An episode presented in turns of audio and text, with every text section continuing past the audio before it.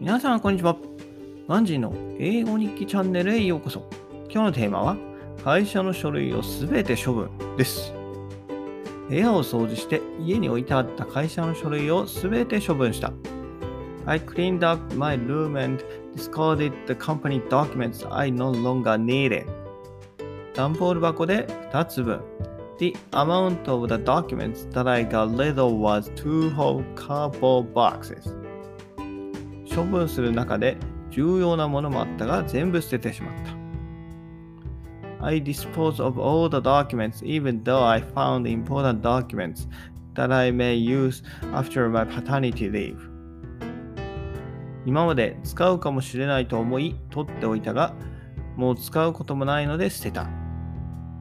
I kept documents just in case so that I can use them if necessary. これで良かったと思う。However, I don't think it will happen. ついに捨てることができ、後悔はもうない。Finally, I decided to get rid of everything and don't regret it. 以上です。バイバイ !Have a nice day!